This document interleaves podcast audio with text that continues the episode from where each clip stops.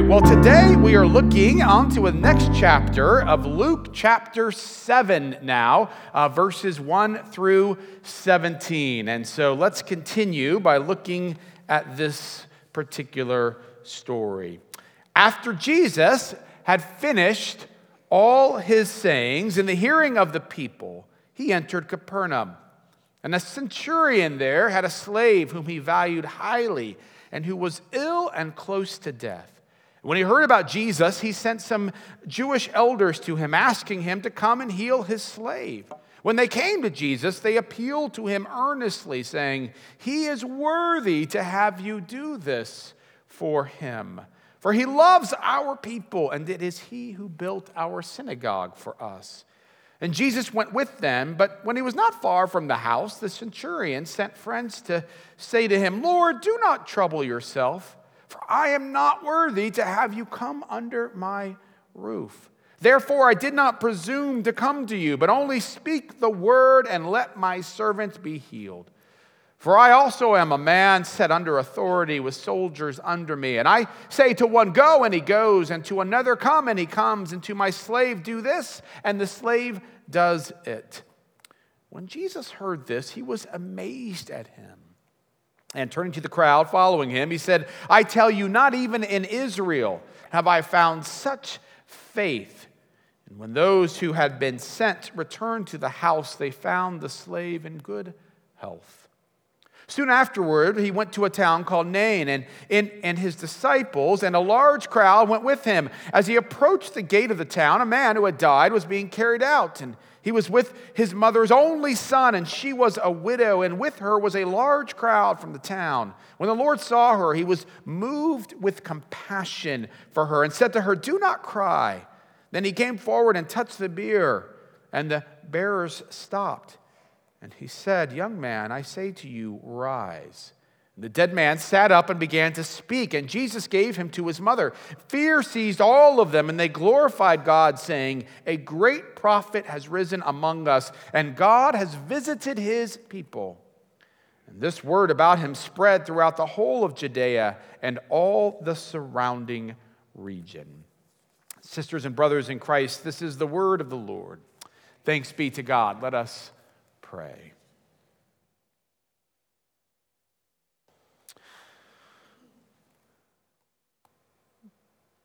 God, again, we pray that you would speak to us through your servant Luke. May we see and hear in his words and through his words what they tell us about you and what they tell us about our call. And I pray that the words of my mouth, the meditation of all of our hearts will be acceptable in your sight, O Lord, our strength and our Redeemer. Amen and amen. Well, last week, uh, Sam Spencer did a tremendous job of finishing up our look at the Sermon on the Plain. Well, sort of. Um, I mean, she, she did do a great job. She didn't just sort of do a great job, she did a great job, but the sermon, in many ways, is not actually done. This is this remarkable bit of storytelling here that, the, that Luke does because he has Jesus kind of preach with his words the Sermon on the Plain, and then immediately he tells two stories. And both of those stories are showing us how Jesus was actually now living out those words that he had just preached. We see it first with the centurion. As you can imagine, for the Jewish people, the centurion, the, the soldiers were certainly the enemies. They represented the oppression of the Roman Empire, and they actually carried out the oppression of the Roman Empire. And so immediately Jesus then begins to love his enemy. And the, the story, of course, that comes right after that is the story of the widow and the widow who is weeping. And if you remember the beginning of the Sermon on the Plain where Jesus says, Blessed are you who mourn. And so, right after this, we want to pay attention as good kind of scholars of the Bible, we want to be able to see how Luke is so beautifully kind of weaving these stories right after he preaches this sermon. Let's begin with the story of the centurion. You've got the story, of course, of this uh, of the centurion whose servant um, is not well and perhaps is dying. And So he sends a group of religious leaders to go and to try to, you know, convene on his behalf. And so they go and, and they ask whether or not, please, will you, will you come? He's a, he's a good man. We really need, um, we'd love for you to do this. And so Jesus begins to go towards the house of the centurion. And then some other guys who have also been sent by the centurion say, Look, don't even worry about it. We know that you can just speak the word. That's the kind of authority you have. Just do so, and the, servant will be healed. And that's exactly what happens. And all of a sudden, the servant is healed. Now, what exactly do we gather from this particular story? I think a few things. One of the things that's fascinating to see in the beginning is that Jesus was amazed. Now, Luke talks a lot about people being amazed, but almost always it is they who are amazed at Jesus, at the things that Jesus has done, at the things that Jesus has said. But here we find that Jesus himself is the one who is amazed. And why is he amazed? He's amazed at the faith of the centurion. And he says that nowhere else in Israel have I seen faith like this. Now, for us here in 2023, we just kind of blow right through that. But for Luke, who was writing to this Gentile audience, what this is beginning to say in this remarkable way, Luke is beginning to show us, who is probably 99% of us here, that the invitation to join in with what Jesus is doing is not just for one particular set of people, but is actually for all of us. So, from the very beginning, we are beginning to see that this story of Jesus here from the seventh chapter, we're beginning to see, even though Jesus worked primarily within the Jewish people, we are beginning to see, and Luke will continue to show us this in the book of Acts that he writes, that this is actually an invitation for all of us. So he invites all of us to be a part of what he's doing. But what's also significant is he invites all of us as the importance of the community. Did you see this? So there you have the centurion, right? Who is kind of wanting help on behalf of his servant. And so you have a group of men who are sent out on behalf of the centurion who is doing this on behalf of a servant. And then a little bit after that, you have another group of men who have been sent on behalf of the centurion who is sending them on behalf of the servant. In other words, there are all of these people who play this key role in Jesus healing the centurion's servant. One of the things that we always have to be mindful of, especially as Americans, is that we always want to privatize our faith. There is this constant kind of sense of individualism. It's about me and my faith. And what we always want to remind ourselves of is our faith is always personal, but it is never private. It takes a group of people to be able to really follow Jesus together. It took this group of people, if you will, to be able to see Jesus uh, be able to do this healing of the servant. It's also, as Dale Bruner points out, a great reminder of the absolute critical nature of intercessory prayer. Did you notice that nothing was said about the servant's faith? Whose faith was it? It was a centurion's faith. And so we're reminded of the significance of intercessory prayer, the significance of praying for one another. We here at ZPC, I don't know if you know this, we have a group of people who are intercessory pray, prayers. And so they're always praying. They're praying over the lives of those in the ZPC community. And one of the beautiful things about the food pantry is they're praying for all of the requests at the food pantry. You know, when the, when the, when the folks drive into the food pantry these days, because that's how we're doing it, or drive through, um, the first person that meets them is uh, it's the first or second person who meets them always asks this question well, How can we pray for you? What's going on? And so when you when we get this list weekly of all these people we're praying for, there's usually this very lengthy list of people who have come through the food pantry. And some of these things are small and some of these things are monumental. I'll be honest with you, after reading through them, you begin to feel some of the weight of what so many in our community are wrestling with, are struggling with. One of the beautiful things about folks, it seems to me, that come through the food pantry is that they tend to be pretty honest maybe a bit more honest than what many of us are. And so they share these things and we pray for them. And this group of prayers, they pray for them day after day, person after person, event after event, request after request. Bruner also says, you know, one of the greatest things that we can do is pray for our children. For those of us who have children, you know, one of the things as a pastor that I oftentimes have experienced are parents who have uh, young adult children and who come in, and you can feel the weight so many times. It can be lots of different issues that their children may be struggling with. Uh, maybe their faith has gone dormant. Maybe they're struggling with drugs or alcohol or lifestyle choices that have been made. But you can see, uh, you can almost visibly see the weight of that. And what Bruner says is this is great. This should be a great kind of encourager to us. Keep praying. Keep seeking after the Lord. Keep seeking after healing on behalf of others. Do not give up, for we serve a Lord who longs to hear us.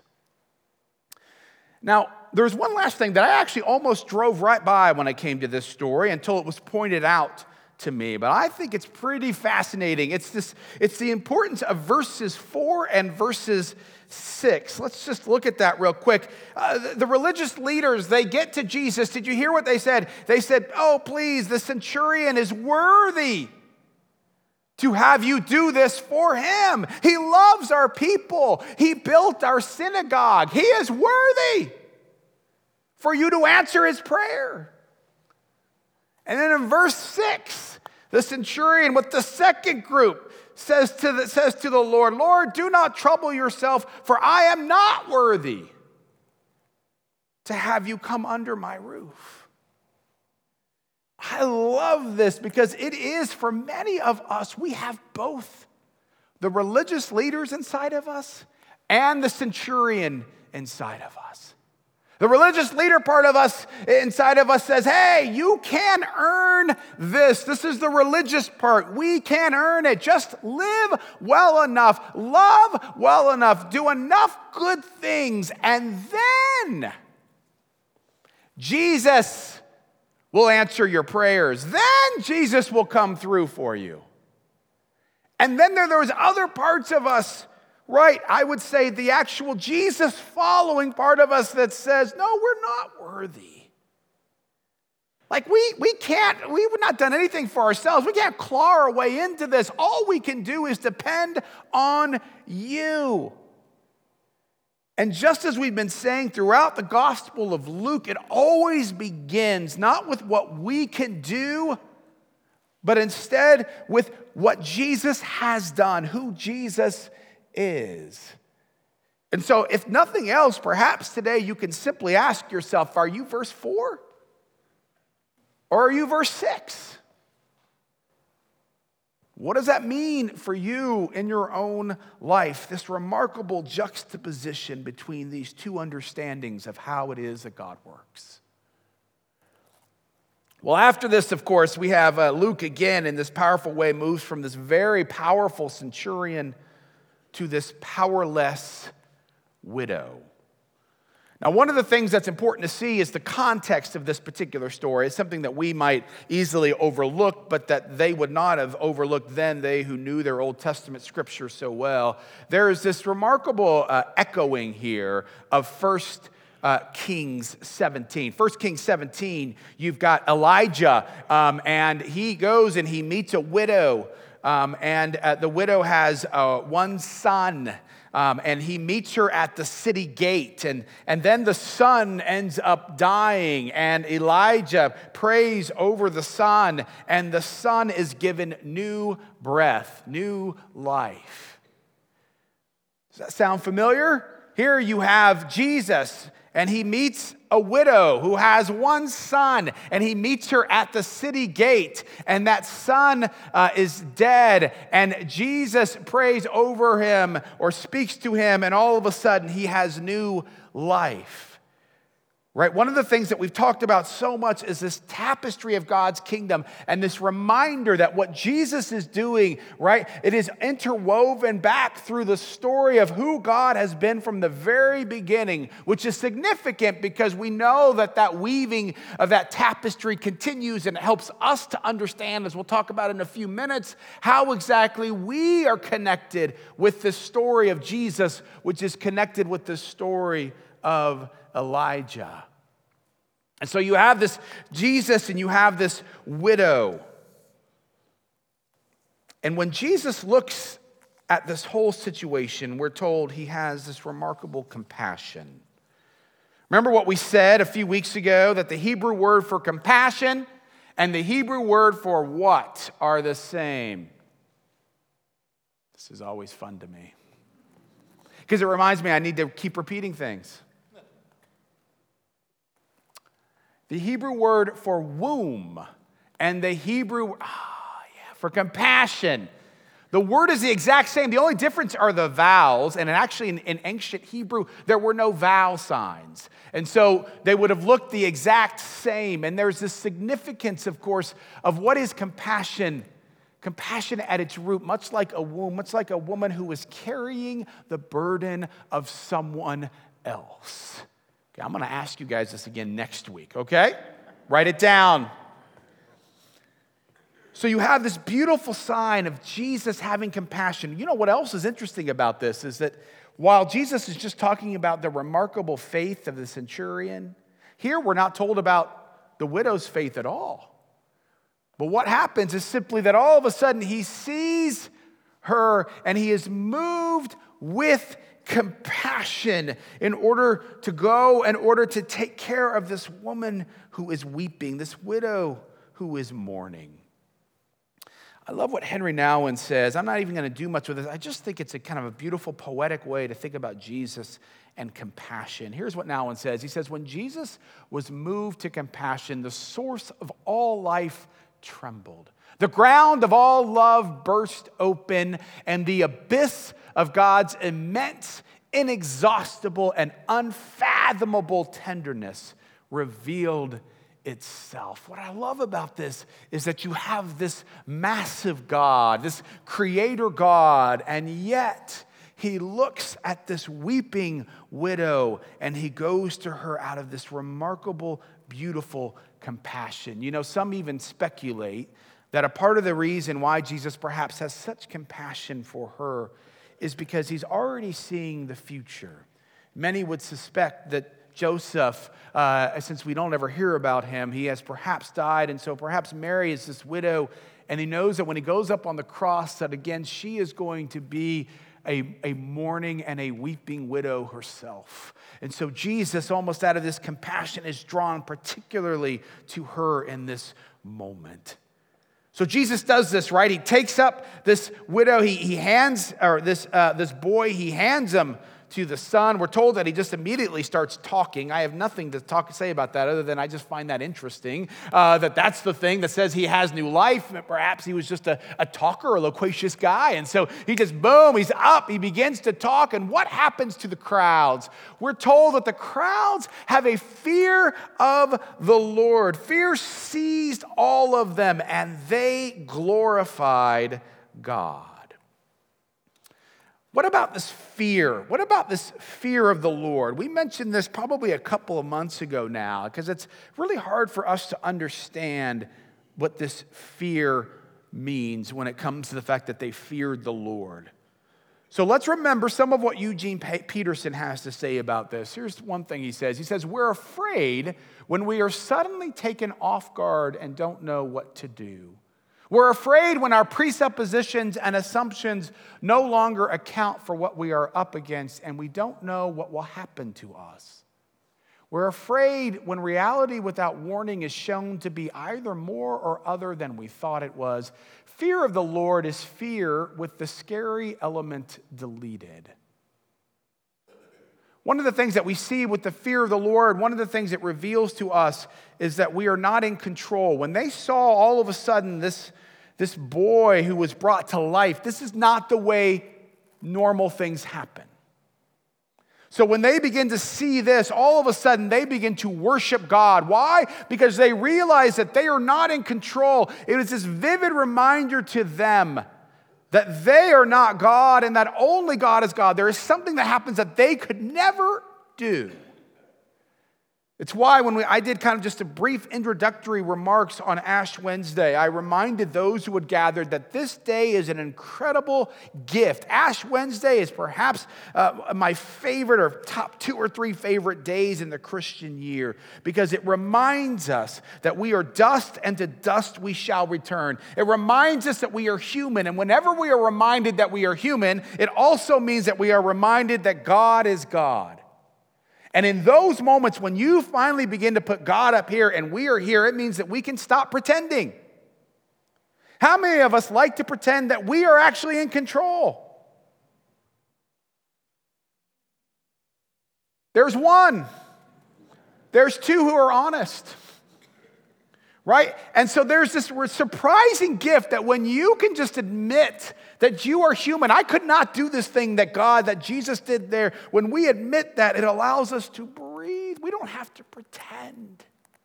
And all of a sudden, we can allow God to be God. And that is what begins to lead to a remarkable worship because we realize there is somebody else other than us. And so they began to worship then, right? That's the first thing that happens.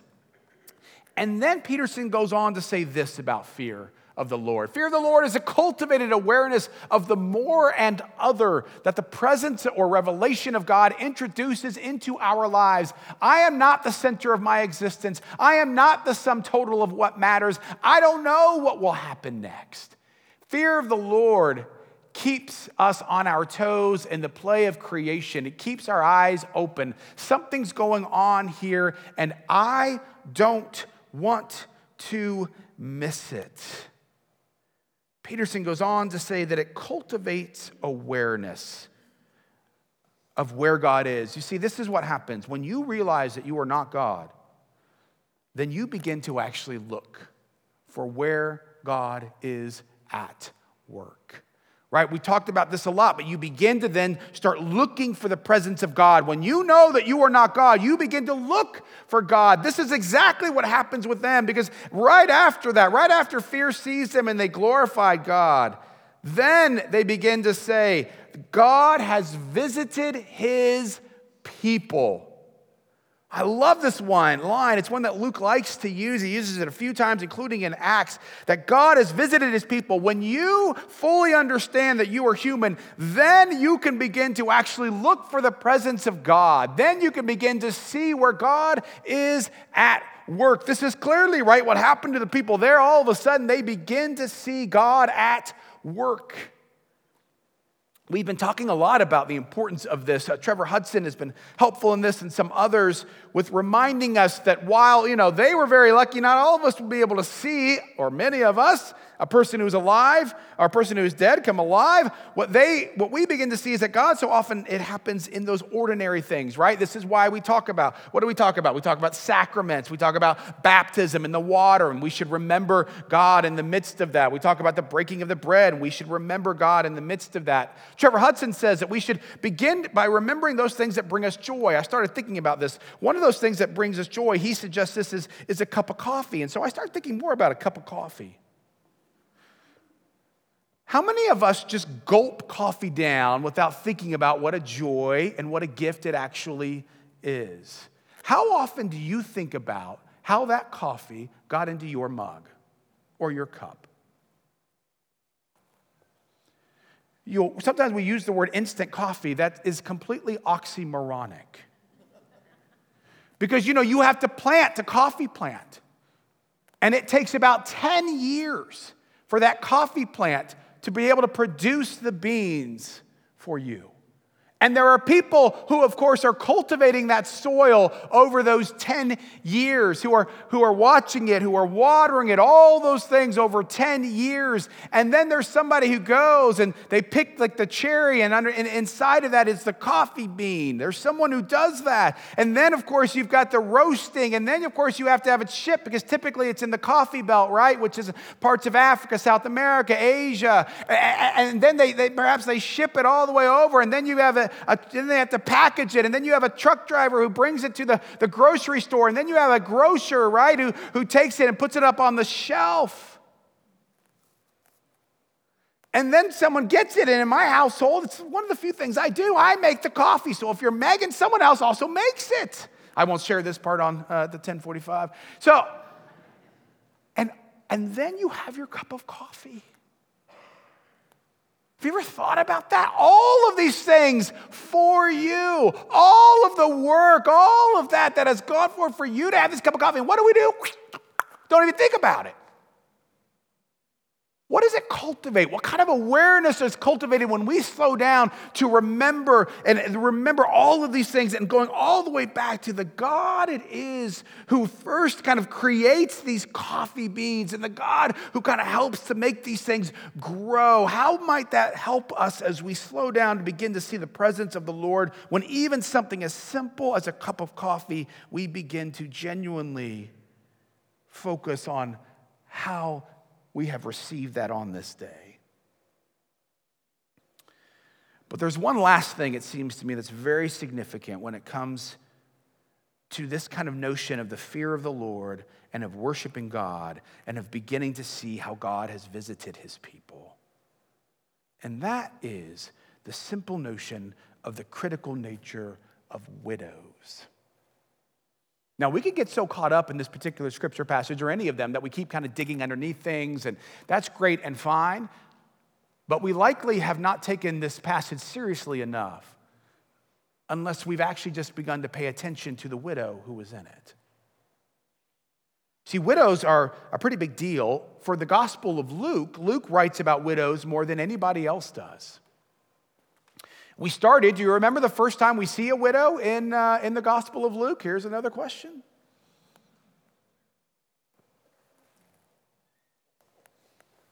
Luke chapter 2.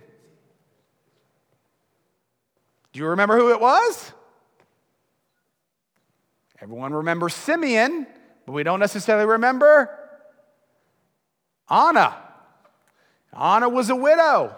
And she also spoke over Jesus, right? And this is the baby Jesus at this time. So you begin there. You have many more notions, of course, especially here. Uh, just so happened that in um, that on uh, Tuesday night, I met with the deacons. I meet with them annually, and I always bring about the, the creation of the deacons. Do you remember why? I don't. For some reason, there's lots of questions. Q and A. It's a little smaller group today, so I feel like just doing this. Uh, uh do you remember why it was that the deacons were created?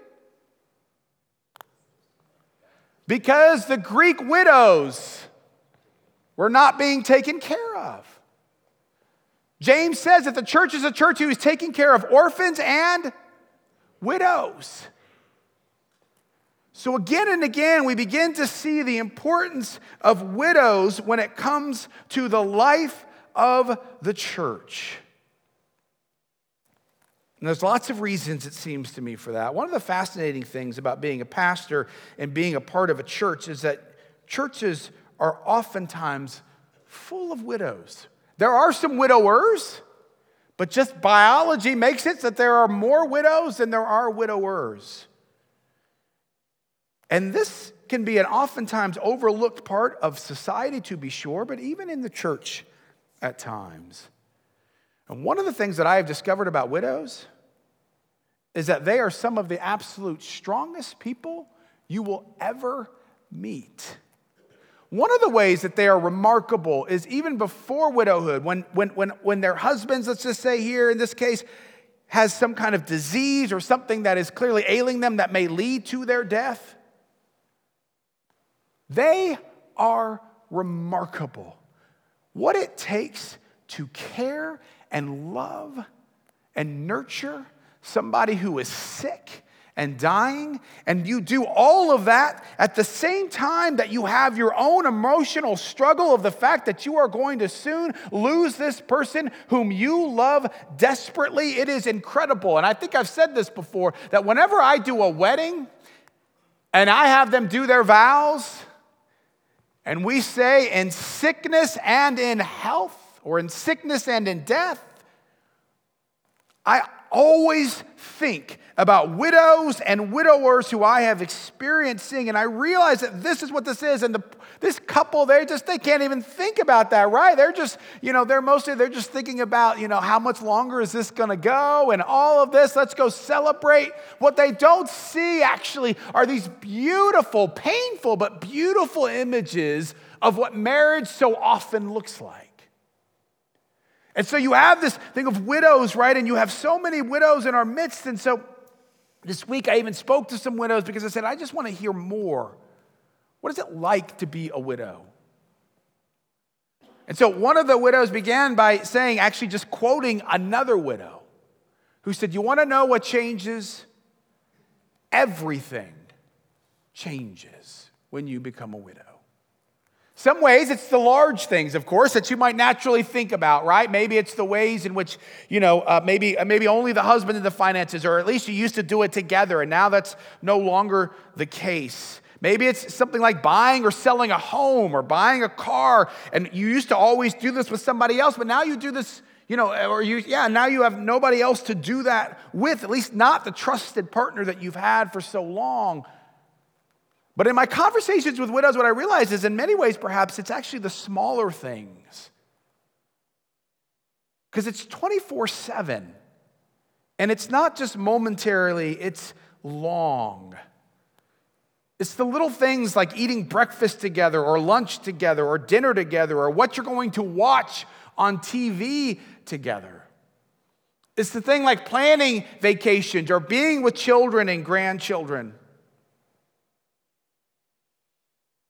It's these little things that we don't oftentimes perhaps think about, but you've been doing this for days and or for weeks, years that you've been married, and all of a sudden now there's not that person. And, and in one conversation I had, I thought it was very insightful. You know, most of us when we're married, we become an and. It's Jerry and Megan right? As I think about people from previous congregation, it's Nick and Ruth, it's Ray and Val, it's Pete and Candy. And after the passing of someone, now it's just Nick, it's just Candy, it's just Val. And you, you, you, you, you part of your identity is lost in this remarkable way. And what one widow said to me is, you know, what's hard is that you meet somebody new. You know, you meet a new friend, and you realize that in some way they'll never know all of you because you've, you've, you're, all of you has been built up over decades with this other person. That other person is no longer there.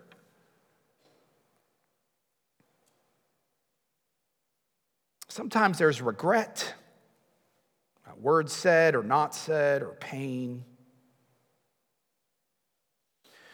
And so I wanted to know what do we do? How do we help love and care for widows? And one of the ways, of course, that we've done this, and this was really started by widows, not surprisingly, is this group that's relatively new called Starting Anew, where widows get together and they begin to think about new things and new life and what's next and all of these sorts of things, which are clearly remarkably important. But of course, that also continues to leave the question what about the rest of us? How do we love and care for the widow in our midst? And one of the things I think that is most significant is simply to A, notice them, and B, celebrate who they are. These widows that we have in our midst, and I know they don't want to be kind of pointed out and they might be angry at me after this, but is they are remarkable. I love one of the great things, and when you have a little kid uh, uh, and you have a widow or widower, uh, usually a widow, like they'll see like my kids run through, and just to see the smile on their faces when they see these kids, and the smile, you know, is doing a couple different things, right? The smile is reminding them perhaps of their own children when they were that age, or their grandchildren, and they're like, oh, look at them, they're so cute. And the smile is also saying, I am so glad they're not my kid. And so you begin to see this, and one of the remarkable things is that, that, that, that our widows and our widowers, they have remarkable stories that far too often we neglect. And so, what we begin to see now, in Jesus' time, you had a lot of other things going on with widows, right? This would have been their pension. You know, all those things would have gone aside as soon as, uh, as, soon as they died because it went from male to male. And once you lost, in our case, you know, they lost her only son and her husband. You know, she would have been asking, How am I going to survive? We have some, some of that for our widows, but a lot of it is simply this notion of how are we paying attention to them? How are we loving them? Why? Because they are a gift to us. And when you have a church like ours that has people older to younger, we are neglecting, if you will, being able to see the presence of God. I am convinced of this that the closer you get to widows, the closer you will get to being able to see and feel the presence of the Almighty. Because what you begin to discover so often with our widows and widowers are a people who have been through these painful experiences, and yet a people who continue to give praise to God, a people who continue to point to Jesus, a people who continue to have this great and remarkable love. And so, in many ways, as I read this passage today, I realized that a part of what I wanted to do is just simply say, let us make sure, let us continue to be a people who are noticing those in our midst. Don't do it today because it's too obvious.